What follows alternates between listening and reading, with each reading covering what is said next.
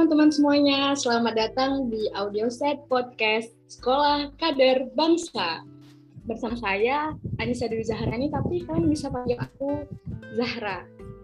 Nah, pada kesempatan kali ini, podcast Sekolah Kader Bangsa kedatangan tamu yang luar biasa loh. Ya, ganteng sih. Kalau ganteng pasti dia laki-laki. Terus bisa dibilang famous juga se-UNES. Lumayan banyak yang tahu deh tentang sosok ini dan juga merupakan aktivis kampus. Nah, tanpa menunggu lama, langsung aja nih kita sambut tamu kita pada malam hari ini, Mas Dea. Halo Mas Dea. Halo, selamat malam. Assalamualaikum. Shalom teman-teman. Waalaikumsalam warahmatullahi wabarakatuh. Nah, sebelum kita masuk ke pembicaraan, mungkin selama 15 menit ke depan teman-teman akan mendengarkan podcast aku bareng Mas Dea ini. Sebelumnya kita harus kenalan dulu nih sama Mas Dea. Mas Dea dari jurusan apa?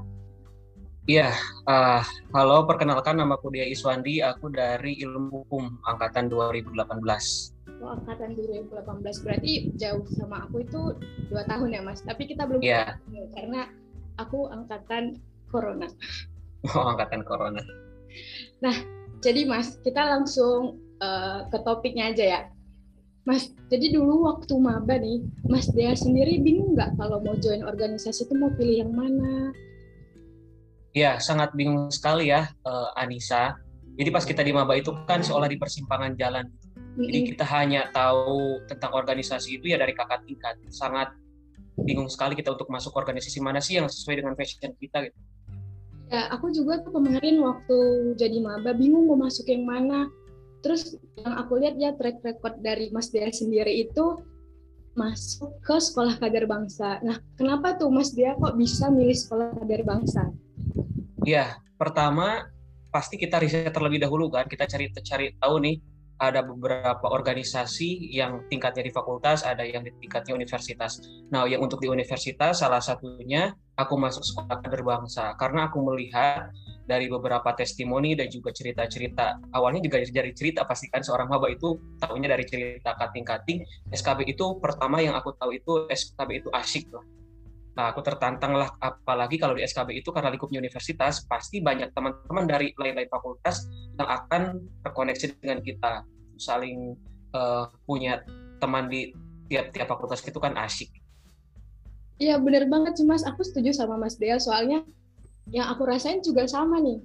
Ya. Aku juga mikir kenapa milih SKB karena relasinya lebih luas. Kita ketemu dari teman-teman fakultas lainnya kan Mas. Betul. Nah, jadi uh, selama sekolah kader bangsa itu, Mas dia dapat apa aja sih selama ngikutin SKB? Iya, jujur ya, Anissa dan teman-teman semua yang mendengarkan bahwa pertama saya ketika masuk SKB itu adalah pertamanya ingin cari relasi, yaitulah karena di hukum itu kan hanya satu jurusan ilmu hukum dan rugi dong kalau kita beberapa tahun di UNES tidak mempunyai teman-teman atau relasi yang sangat banyak itu. Makanya saya masuk SKB dan banyak sekali relasi di sana, 8 fakultas perwakilannya ada di SKB dan ketika ternyata masuk di SKB itu lebih dari ekspektasi saya. Jadi bukan hanya tentang relasi tetapi juga ilmu pengalaman yang sangat luar biasa yang diajarkan SKB dan hanya tentang teori itu yang paling penting yang mungkin membedakan ya yang membedakan SKB dan yang lainnya bukan dengan teori tapi kita sebagai maba pun langsung diterjunkan ke lapangan untuk melihat bagaimana sih ya mungkin itu aktivitas mahasiswa yang masih seharusnya jadi dibukakan tuh jalan semuanya sama SKB Iya, aku juga merasa kayak gitu mas waktu join SKB. Ya walaupun ya kita sistemnya beda. Aku kan secara online nih kan. Oh iya online ya. Gak tahu deh susah sedangnya gimana kalau secara offline mungkin Mas Dia bisa ceritain dikit lah waktu sekolah offline itu gimana rindunya apa identik SKB itu apa sih sebenarnya Mas? Iya identik SKB itu kalau minggu orang lain kan orang, orang uh, dipakai untuk nugas tuh. Nah kita selain nugas itu Sabtu Minggu itu biasanya kita sekolah. Karena dulu aku angkatan 10 berarti ya SKB angkatan 10 satu dekade tuh. Nah tiap satu minggu itu kita sekolah dan itu ternyata awalnya wah boring nih ngapain Sabtu Minggu gitu kan habisin waktu buat istilahnya pergi lagi ke kampus. Kan udah tuh Senin sampai Jumat kita di kampus masa Sabtu Minggu kita ke kampus?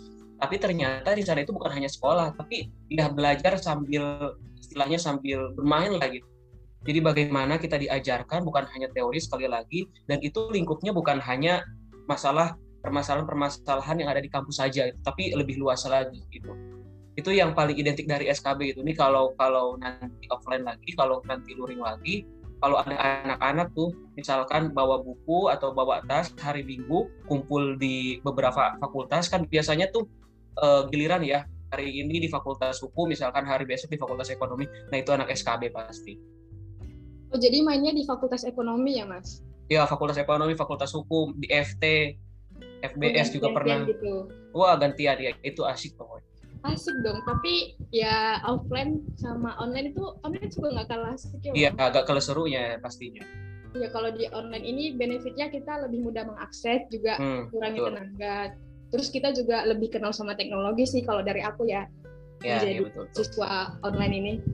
Ya, nah betul. kan uh, Mas Dea udah ikut sekolah terus lulus dari sekolah Mas Dea ngapain?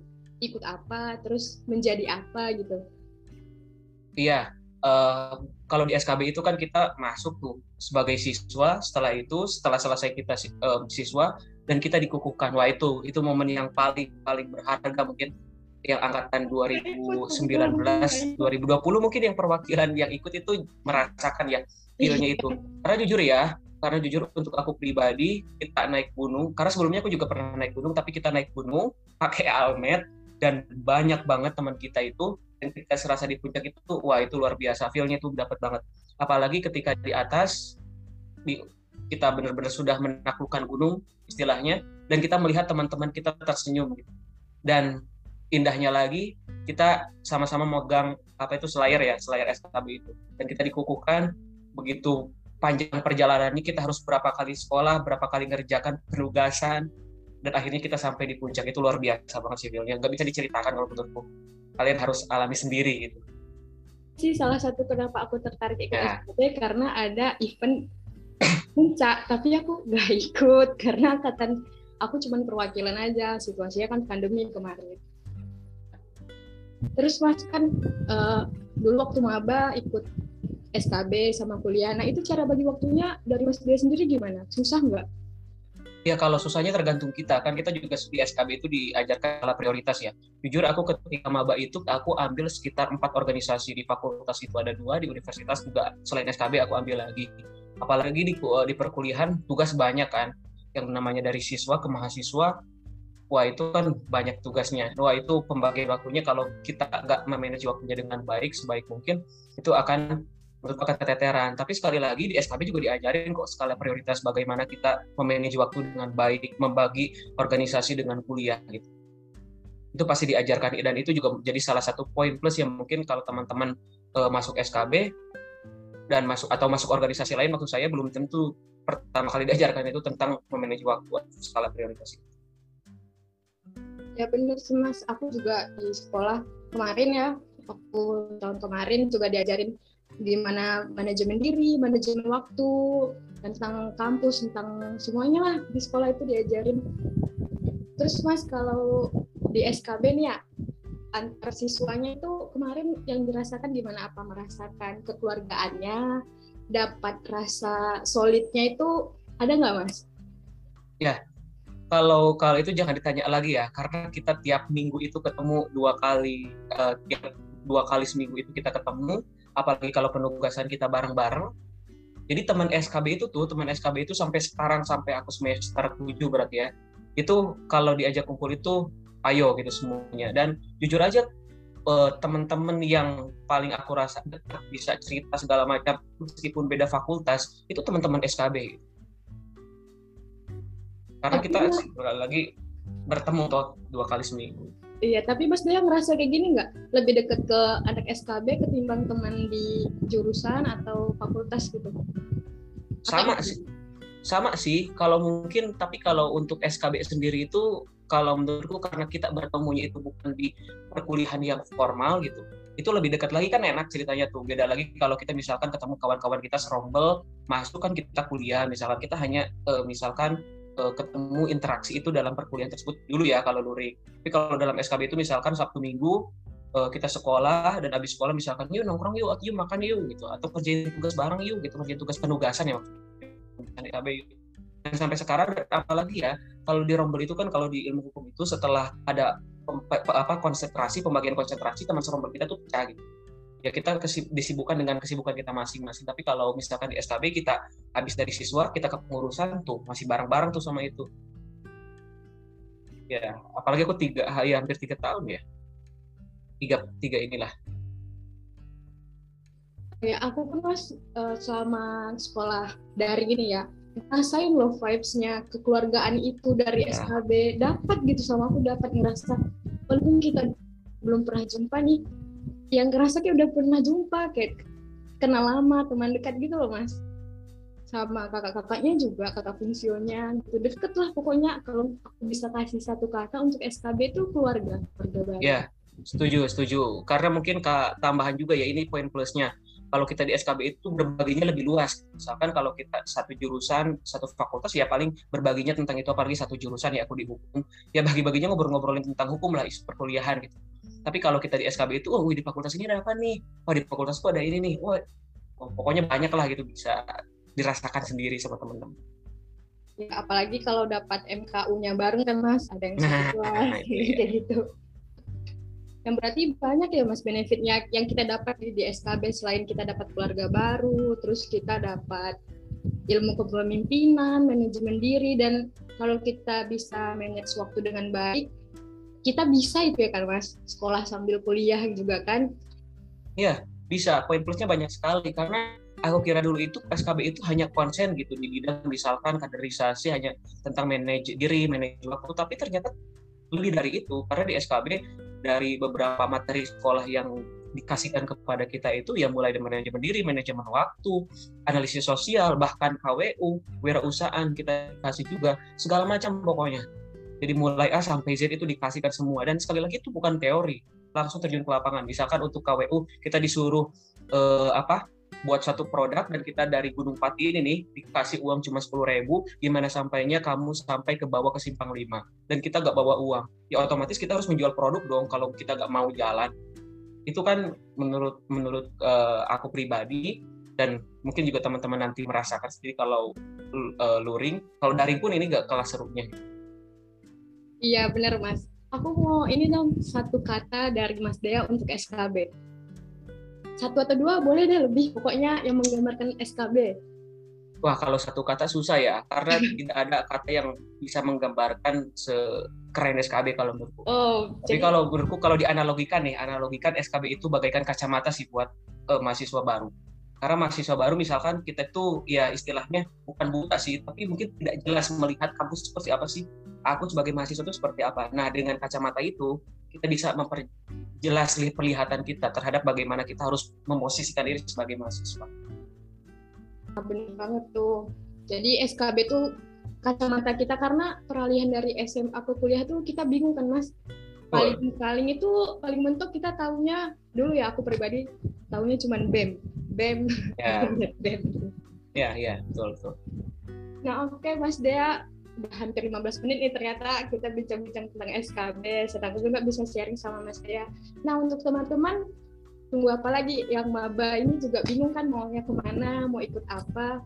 Nah kalau kita sih rekomendasiin ya SKB yang pertama relasinya juga luas. Kita tuh kumpulnya sama anak-anak fakultas lain, ada FH, FBS, FNIPA, semuanya ada di SKB. Nah, tunggu apa lagi? Jadi kalau kalian mau cari relasi besar dan pengalaman yang besar, ya joinnya di SKB, betul nggak Mas ya? Betul, betul banget.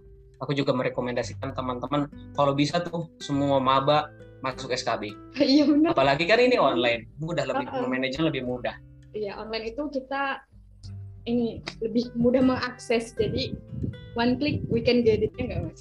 Iya dan ini ya mungkin teman-teman aku sedikit aja nih kalau teman-teman masih meragukan tentang SKB lihatlah testimoni ataupun eh, produk-produk yang sudah dimunculkan SKB gitu. misalkan ya. Presma kita aja dari SKB itu Abdul ketua BEMPIS dari SKB banyak banget itu yang yang aktif setelah dari SKB itu di bidangnya masing-masing. Jadi Bapak lah join SKB.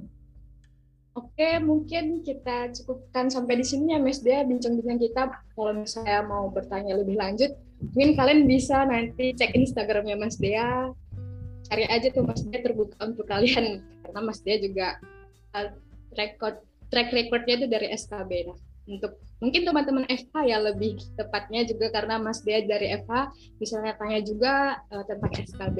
Jadi aku Zahra berterima kasih kepada Mas De yang udah bersedia menjadi tamu kita pada malam hari ini di podcast SKB. Terima kasih Mas Dea. Sampai Terima kasih ditunggu kawan-kawan angkatan 21 di SKB. Iya.